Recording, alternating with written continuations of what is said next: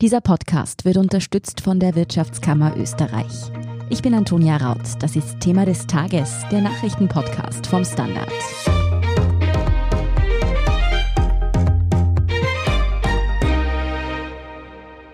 Mehr als 8500 Corona-Neuinfektionen sind heute Donnerstag vermeldet worden. Das hat nicht nur vielen Österreicherinnen und Österreichern einen Schrecken eingejagt, sondern offenbar auch der Politik ordentlich zu denken gegeben. Oberösterreich und Wien haben deshalb bereits Verschärfungen der Corona-Regeln angekündigt. Morgen werden bundesweite Maßnahmen diskutiert. Was an den Gerüchten dran ist, dass ein Lockdown auch für Geimpfte hinter verschlossenen Türen bereits diskutiert wird, welche Maßnahmen morgen dann verkündet werden dürften und wie 2,5G, also nur noch genesen, geimpft und PCR getestet, hinsichtlich fehlender Testangebote am Land funktionieren soll, das erklärt Innenpolitikredakteur Sebastian Fellner. Sebastian, in Österreich waren es heute mehr als 8500 Corona-Neuinfektionen, die innerhalb der vergangenen 24 Stunden nachgewiesen wurden. Wieso gibt es so viele Neuansteckungen? Da spielen mehrere Dinge zusammen. Auf der einen Seite ist die Delta-Variante, die jetzt vorherrschend ist, sehr viel ansteckender. Und dazu kommt, dass in Österreich die Impfquote sehr niedrig ist. Das heißt, das Virus bewegt sich in dem ungeimpften Teil der Bevölkerung mehr oder weniger ungehindert durch. Und da kommt dann halt dieser Schneeballeffekt zu tragen, dass jede infizierte Person mehrere andere ansteckt und diese wieder Leute anstecken und dann geht das leicht außer Kontrolle. Grundsätzlich ist aber ja nicht nur die Zahl der Neuansteckungen relevant, sondern vor allem auch, wie viele der Erkrankten im Spital bzw. auf Intensivstationen behandelt werden müssen. Wie sieht es denn derzeit dort aus? Aktuell befinden sich 352 Personen mit einer Corona-Infektion auf der Intensivstation. Es ist aber wichtig dazu zu sagen, dass das immer zeitverzögert auftritt. Also wenn sich heute jemand infiziert, der einen schweren Verlauf hat, dann befindet sich die Person erst in 10 bis 14 Tagen auf der Intensivstation. Es ist also eine durchaus bedenkliche Zahl von Menschen, die da bereits auf der Intensivstation liegen. Einige Bundesländer mussten deshalb auch schon Operationen, also planbare Operationen, verschieben. Wien und Oberösterreich haben sich heute auch entschlossen und das auch verkündet, dass weitere Maßnahmen kommen sollen. Zuerst mal zu Oberösterreich. Das ist ja ein bisschen ein Sonderfall. Dort sind im Österreich-Schnitt die wenigsten Menschen geimpft. Warum eigentlich? Das ist eine gute Frage, die sich die Verantwortlichen dort auch stellen. Es dürfte so sein, dass es halt einen besonders starken Grundstock an impfskeptischen Menschen in Oberösterreich gibt. Wir erinnern uns alle, dass die impfskeptische Partei MFG mit einem guten Ergebnis in den Landtag eingezogen ist bei den Landtagswahlen. Auch die FPÖ ist immer noch recht stark in Oberösterreich und wir wissen, dass FPÖ-Sympathisantinnen und Sympathisanten besonders selten geimpft sind und wohl auch anfällig für die Falschinformationen, die FPÖ-Chef Herbert Kickel verbreitet. Also eine durchaus schwierige Situation für die Landesregierung dort. Für welche Maßnahmen hat man sich nun in Oberösterreich entschieden? Was gilt dort in Zukunft? Die Maßnahmen, die Oberösterreich heute verkündet hat, sind noch relativ sanft, würde ich sagen. Dort, wo bis jetzt 3G gegolten hat, also in der Gastronomie, in der Kultur, bei körpernahen Dienstleistern und so weiter, gilt künftig 2,5G. Das heißt, es braucht, wenn man nicht geimpft oder genesen ist, einen negativen PCR-Test statt eines Antigentests in Zukunft. Und was Oberösterreich entgegen früherer Ankündigungen heute auch verkündet hat, ist eine Impflotterie, wie sie das Burgenland schon gemacht hat. Die soll Mitte November starten. Und da sollen attraktive Preise verlost werden unter allen Menschen in Oberösterreich, die schon geimpft sind oder sie sich jetzt impfen lassen. Wien war ja im Gegensatz zu Oberösterreich eigentlich immer das strengste Bundesland. Dort galten auch in den vergangenen Wochen schon strengere Bestimmungen als eigentlich vom Bund vorgegeben. Auch dort hat man heute eben nun neue, noch strengere Maßnahmen verkündet. Wie sieht hier der neue Kurs aus? Wien ist heute tatsächlich vorgeprescht mit der Umsetzung der Stufe 4 aus dem Bundesplan für Corona-Maßnahmen. Das bedeutet im Klartext 2G in sehr vielen Bereichen. Das heißt, wer ins Restaurant, in ein Lokal, in ein Konzert zu einer Veranstaltung mit mehr als 25 Personen will, muss in Zukunft geimpft oder genesen sein. Das ist schon ein recht radikaler Schritt, würde ich sagen. Man muss allerdings dazu sagen, das entspricht der Stufe 4 in diesem Bundesplan und diese Stufe 4 würde automatisch in Kraft treten, sobald 500 Intensivbetten mit Corona-Patientinnen und Patienten belegt sind. Diese 500 Betten, diese Marke, werden wir aber voraussichtlich laut den Prognosen ohnehin in eineinhalb bis zwei Wochen erreichen. Das heißt, Wien prescht hier auf der einen Seite vor, auf der anderen Seite kommt das früher oder später wahrscheinlich sowieso. Morgen treffen sich dann ja auch noch einmal alle Landeshauptleute und die Bundesregierung, um den Kurs österreichweit zu besprechen. Ist es denkbar, dass man sich dort ohnehin auf im ganzen Land geltende Maßnahmen einigt, zum Beispiel die Stufe 4 bundesweit einfach vorzieht? Ich sage es mal so, es ist wahrscheinlicher als noch vor ein paar Wochen, dass sich die Beteiligten und die Verantwortlichen jetzt auf eine bundeseinheitliche Lösung einigen. Vor allem deshalb, weil die Zahlen mittlerweile so katastrophal sind, muss man sagen, dass allen Beteiligten der Ernst der Lage bewusst sein muss und sich kein Bundesland und keine Politikerin, kein Politiker auf den Standpunkt stellen kann, wir brauchen keine Verschärfungen oder wir brauchen sogar Öffnungen oder sowas. Dazu kommt, dass alle im Vorfeld beteuert haben, dass es jetzt wirklich eine bundeseinheitliche Lösung braucht und dass sie diesen Fleckerlteppich nicht mehr wollen. Ob sie sich tatsächlich zusammenraufen können und sich auf etwas einigen, ist eine andere Frage, aber die Voraussetzungen sind ganz gut. Ob ein bundesweiter Lockdown eigentlich wieder denkbar wäre, darüber sprechen wir nach einer kurzen Pause. Bleiben Sie dran. Good morning from New York. Marhaba min Abu Dhabi. Ni hao aus Shanghai. Konnichiwa. Jambo aus Kenia. Shalom aus Tel Aviv. Und hallo aus Wien beim Podcast Austria ist überall. Mein Name ist Christoph Hahn Begleiten Sie mich auf akustische Geschäftsreise und erfahren wir gemeinsam, warum in Kenia von einem Meeting gebetet wird, was es mit dem 4G-Empfang in der arabischen Wüste auf sich hat und vieles mehr. Kommen Sie mit, Austria ist überall, überall, wo es Podcasts gibt. Sebastian, seit Beginn der Corona-Pandemie ist immer wieder vom Maßnahmenchaos und dem Fleckerlteppich der Bundesländer in Österreich in Sachen Corona-Regeln die Rede. Hat die Politik hier nichts dazugelernt? Es macht nicht den Eindruck, nein. Die Bundesländer vor allem agieren nach wie vor sehr unterschiedlich. Bis vor ein paar Wochen oder bis vor ein paar Tagen eigentlich haben sie auch die Ernsthaftigkeit der Situation offenbar unterschiedlich eingeschätzt.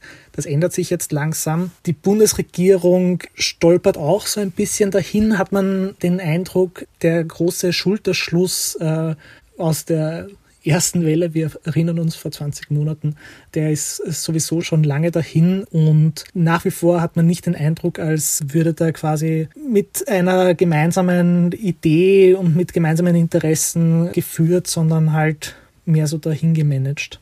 Angeblich wird in der Regierung hinter vorgehaltener Hand zumindest schon wieder über einen Lockdown diskutiert und zwar für alle kommt der dann womöglich tatsächlich wieder, obwohl es so oft hieß, dass das außer Frage steht? Also ich glaube, aktuell ist das noch mehr so eine Drohkulisse, um auch den Ernst der Lage zu verdeutlichen. Aber als Ultima Ratio glaube ich, dass ein Lockdown nach wie vor am Tisch ist, ja. Waren sich aber nicht Expertinnen und Experten einig, dass so ein Lockdown für Geimpfte eigentlich nicht mehr rechtfertigbar wäre? Hat sich daran was geändert? In der Sache hat sich nichts geändert. In der Praxis ist quasi die Realität ein bisschen näher gekommen, nämlich die Realität, dass man so diesen Lockdown für ungeimpfte ja auch nicht wahnsinnig leicht umsetzen könnte. Das würde ja de facto der Stufe 5 in dem Stufenplan mhm. entsprechen. Und die Frage, wie das dann umgesetzt wird, ist derzeit noch unbeantwortet. Sind dann auf allen Straßen Polizistinnen und Polizisten, die Impfnachweise kontrollieren? Wie soll das ablaufen? Das ist noch völlig unklar und mit einem Lockdown für alle hätte man zumindest schon ausreichend Erfahrung, leider. Um es jetzt zugespitzt zu formulieren, hältst du es für wahrscheinlicher, dass die Regierung noch einmal einen Lockdown für alle verhängt, als dass man sich dazu durchringt, die Impfpflicht einzuführen? Das ist eine wirklich schwierige Frage, weil sich die Regierung hier halt in einer Doppelmühle verzwickt hat, muss man sagen. Sie hat diese Impfpflicht, eine allgemeine Impfpflicht von Anfang an abgelehnt oder versprochen, dass sie nicht kommt. Und sie müsste dieses Versprechen jetzt versprechen. Gleichzeitig hat sie auch versprochen, dass es keinen Lockdown mehr gibt. Das heißt, im Wesentlichen muss sich die Regierung entscheiden, welches ihrer Versprechen sie bricht. Und ich fürchte, es ist jetzt einfach noch nicht absehbar, für welches sie sich entscheidet. Kehren wir zurück von der spekulativen Ebene und schauen wir uns an, was denn nun wirklich schon in den nächsten Tagen gelten könnte. Hier wird ja, du hast es schon gesagt, 2G immer wahrscheinlicher. In der Nachtgastronomie soll es schon sehr bald kommen. Wäre es aber eigentlich nicht ab sofort nötig? Ja, eh. Es wäre besser, wenn diese Dinge schneller funktionieren würden. In der Praxis scheint es nicht ganz so einfach zu sein, weil Verordnungen erst geschrieben werden müssen und so weiter und halt das Ganze einen gewissen bürokratischen Ablauf hat und den Beteiligten auch ein bisschen Vorlaufzeit gegeben werden soll. Im Stufenplan, der gilt, sobald diese Marken bei der Intensivbettenbelegung erreicht werden, gelten diese Regeln ab sofort. Und das wird auf uns zukommen. Ab kommender Woche ist somit dann wohl auch 2,5G am Arbeitsplatz fix. Das heißt, es gilt PCR getestet, nicht mehr Antigen getestet. Wird das denn eigentlich so umsetzbar sein? Das PCR-Testangebot ist ja gerade im ländlichen Raum noch nicht so umfangreich. Ja, das wird noch eine spannende Frage werden. Viele Bundesländer sind jetzt draufgekommen, dass PCR-Tests sehr viel zuverlässiger sind als Antigen-Tests. Acht von neun Bundesländern, nämlich alle außer Wien, haben bisher sehr stark auf Antigen-Schnelltests gesetzt, die aber leider vergleichsweise häufig Infektionen nicht erkennen. Und durch zweieinhalb G am Arbeitsplatz besteht jetzt eine relativ dringende Notwendigkeit an einem flächendeckenden PCR-Angebot, wie es das in Wien zum Beispiel gibt. Und ob die Bundesländer es schaffen werden, das rechtzeitig umzusetzen, wird eine sehr spannende Frage. Nach meinen Erfahrungen mit 20 Monaten Pandemie würde ich eher darauf tippen, dass das im Chaos endet.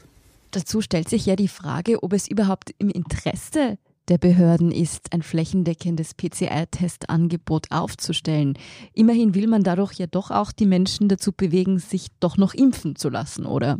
Das ist halt ein zweischneidiges Schwert. Auf der einen Seite würde es natürlich Leute zur Impfung motivieren, wenn sie dreimal in der Woche in ihre Bezirkshauptstadt fahren müssten für einen PCR-Test, damit sie überhaupt arbeiten gehen können. Das ist unbestritten. Auf der anderen Seite ist die Frage, ob es klug ist, das Testangebot so zurückzufahren, dass man dann quasi im Blindflug durch diese Pandemie gleitet und viele Infektionen nicht erkennt, Leute nicht isolieren kann und dann halt mehr Ansteckungen hat. Meine Einschätzung wäre, dass es sinnvoller wäre, auf anderen Ebenen noch zur Impfung zu motivieren und trotzdem großflächig zu testen. Mhm. Ja, gerade angesichts der offenbar nachlassenden Impfwirkung sind also weitere umfassende Testangebote durchaus sinnvoll. Das hat auch unsere Kollegin Pia Kruckenhauser in der gestrigen Folge gut erklärt. Vielen Dank für diesen Überblick, Sebastian Fellner. Dankeschön. Wir sind gleich zurück.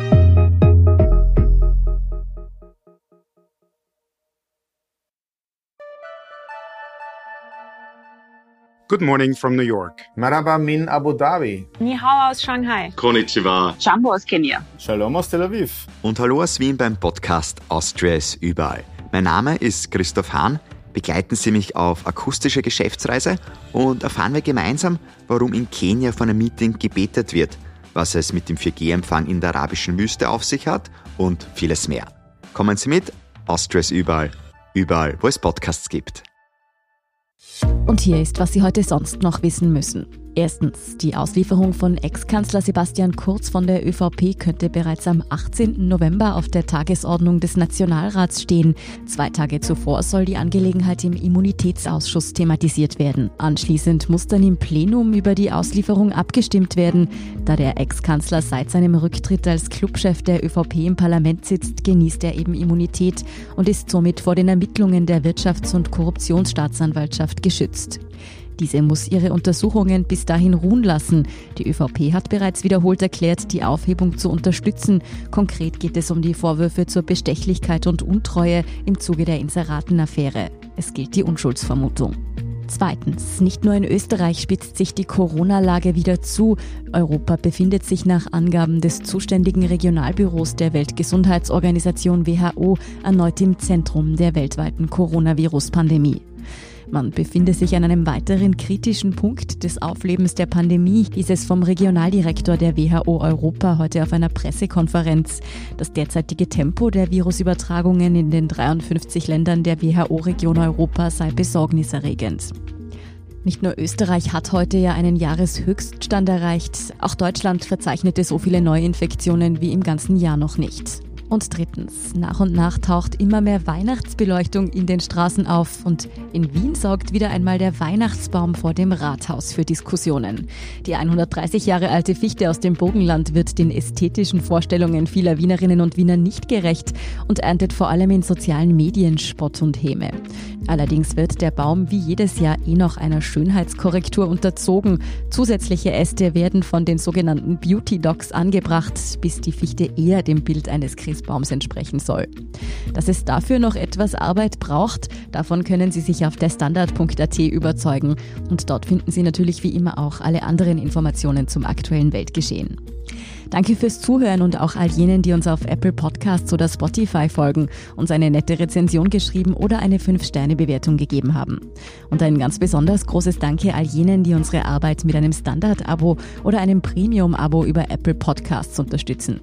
Das hilft uns wirklich sehr, also gerne auch Freundinnen und Freunden weiterempfehlen. Verbesserungsvorschläge und Themenideen schicken Sie uns am besten an podcast.derstandard.at. Ich bin Antonia Raut. Baba und bis zum nächsten Mal.